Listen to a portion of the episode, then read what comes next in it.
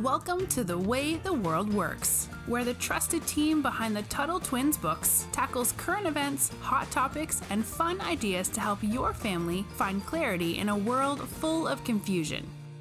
Hey, Brittany. Hi, Connor. So today I want to talk about something that always makes me ugh, so mad, so mad, and that is this idea of the draft. Uh, what is a draft? It's not when you open a window and the you know breeze comes wafting in pleasantly and so forth. No, the draft. This draft is what's called forced conscription. Um, it's you know that's the big term for it. The draft is when the government says, you know what, we have a standing army, which is its own subject. The founding fathers, many of them really opposed a standing army, which is like professional military. A lot of them, most of them believed that it was better to have kind of a citizenry or just citizens who could rise up and defend their country at any time. Granted, this was, you know, before the days of, you know, nuclear bombs and fighter jets and all that kind of stuff, but still the arguments apply that when you have a standing army, it's like when you're a hammer, everything looks like a nail. Have you heard that quote before, Brittany? Yes. Right. If you're a hammer, everything looks like a nail. If you're a standing army, then everything looks like a conflict you need to get involved in because we mm-hmm. have work to do. And and so it leads to more war. That's the idea.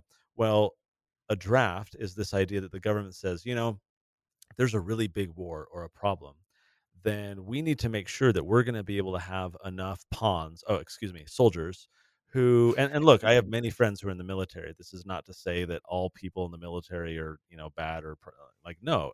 If anything, like unfortunately, many of my friends who are in the military are pawns. They are moved around, Yeah. you know, and sent into battle that I think is wrong and we shouldn't be fighting and their lives are put at jeopardy for these politicians and these, you know, uh, leaders at the top who are putting them into harm's way problematically. So in that sense, uh, pawns is not a, an attack on the soldiers, an attack on the politicians and the leaders at the top who are, you know, getting involved in too many conflicts and too many wars.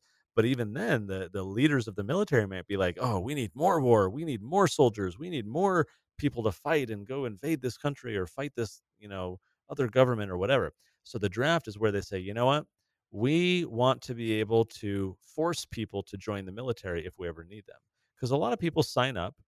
Uh, a lot of them are enticed by financial benefits to join the military. Um, Which is lot of also sad.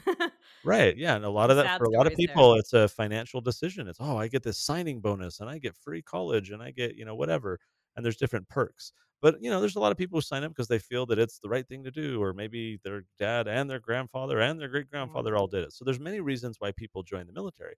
But if if there's a big conflict, the leaders of the the military might say, we need more people. So the draft is where the government could say, oh, you know, Connor, uh, we randomly picked you in this draft. They they have like everyone in a big list, a big database, and they randomly go through and they kind of pick people out and they say, "Oh, okay, we get to, you know, pull you into the military and make you become a soldier."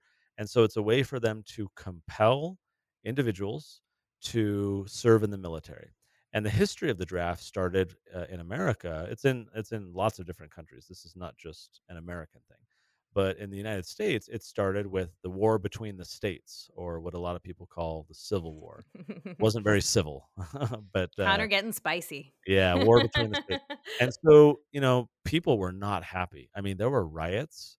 Uh, as I said, this goes on in other country. I mean, thousands of years.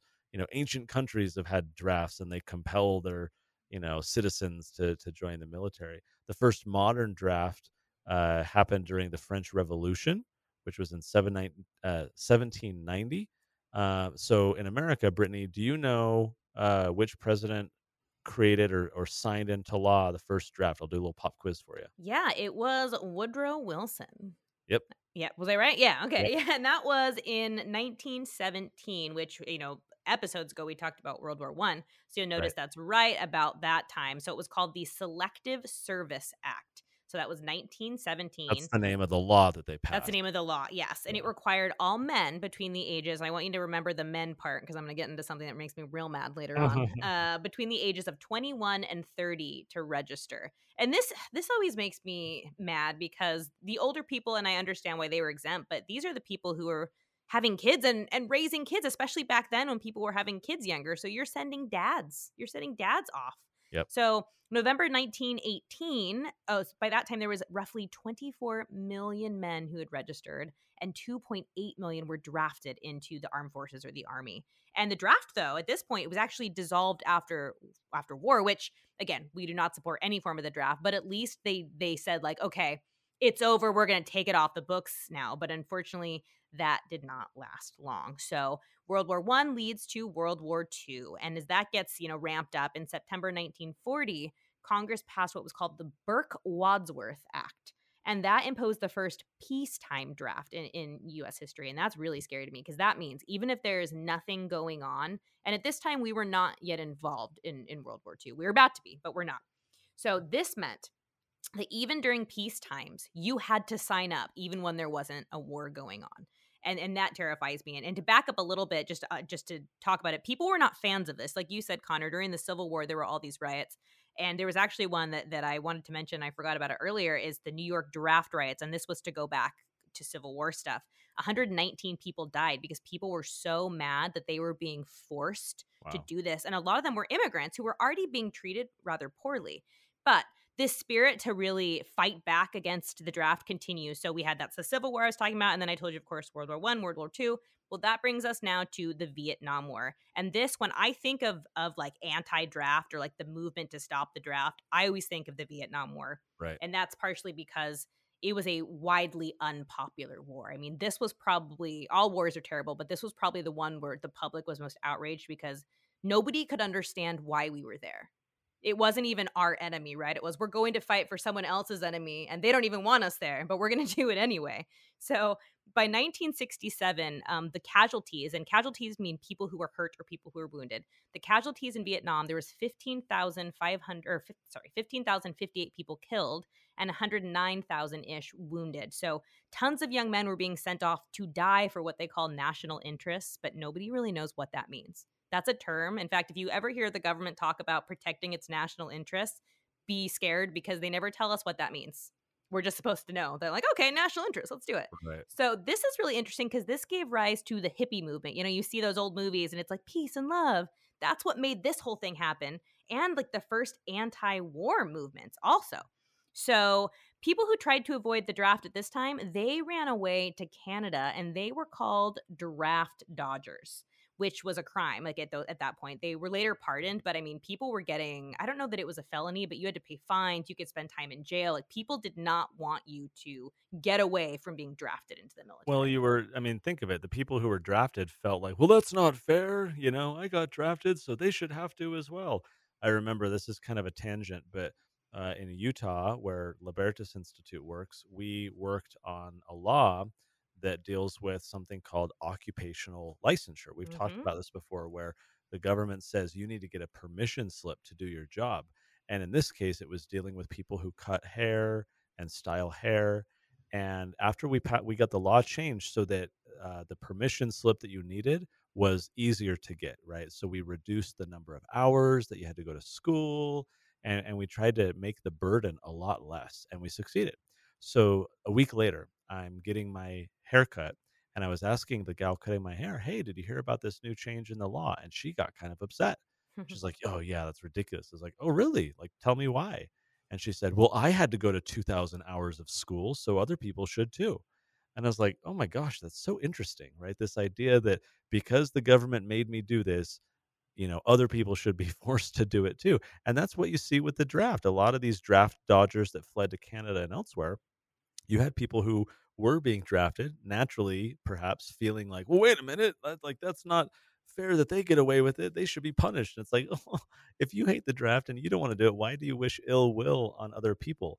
And and the other thing that strikes me so interesting too uh, brittany you pointed out how this kind of gave rise to the anti-war movement and so forth is that in a just war in a war that makes sense I don't think it's that difficult to get people to sign up to fight.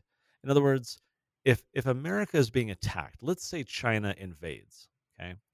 And China comes to war and they send boatloads of of soldiers over to march through the streets and try and kill people and they've got fighter planes and submarines and everything else and they try and do an all-out war. I don't think it's going to be that hard to get people to want to defend their home, to defend their families. I think it would be kind of like, you know, earlier wars, certainly the revolution, Yeah. right? Where, you know, you have British redcoats in our communities harassing you, invading your home, you know, stealing your stuff, killing people and so forth.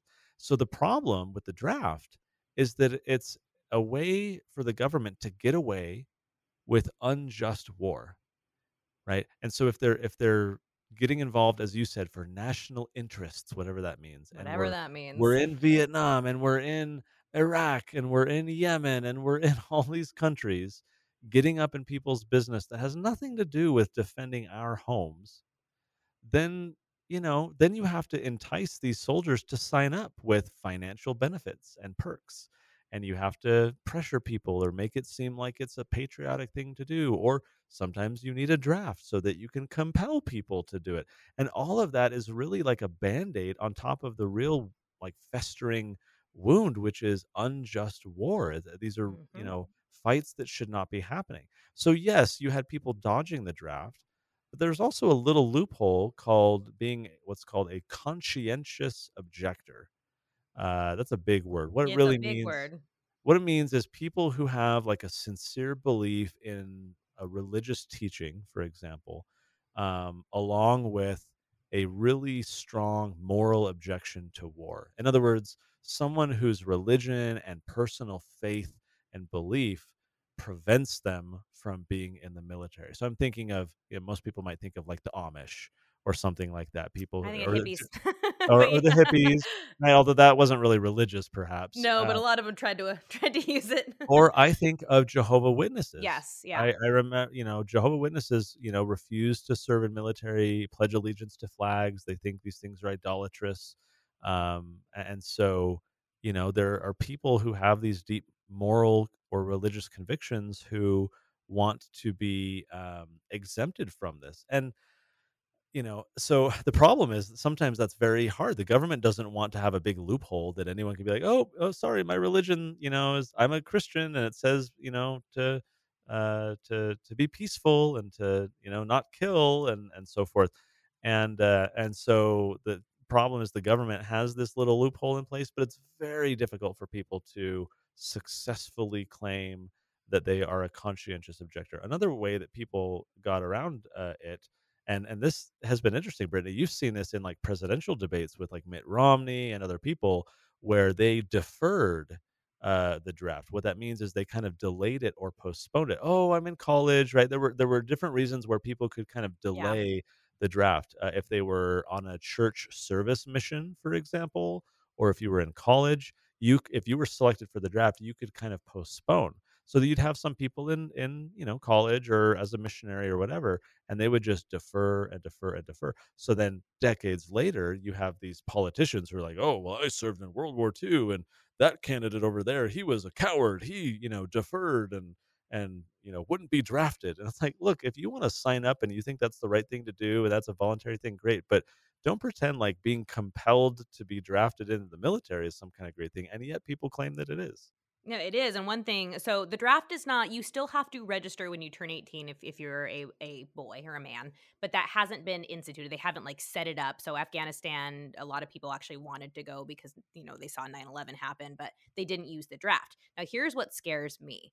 There's this new wave of equality. And, you know, I 100% believe every individual should be treated equally, which is why I have issues with modern day feminism because they have that distorted view of, of what equality means.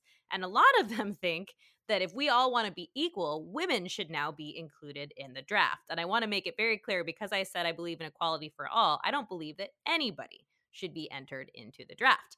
But here you have now it's it's being requ- like it's there people are saying it's discrimination to not let women sign up for this. And my thing is why do we even have this anymore first of all? And second of all, you know, Connor, I'm sure you don't you don't like the idea of your daughter being forced to go fight a war or your No son. way.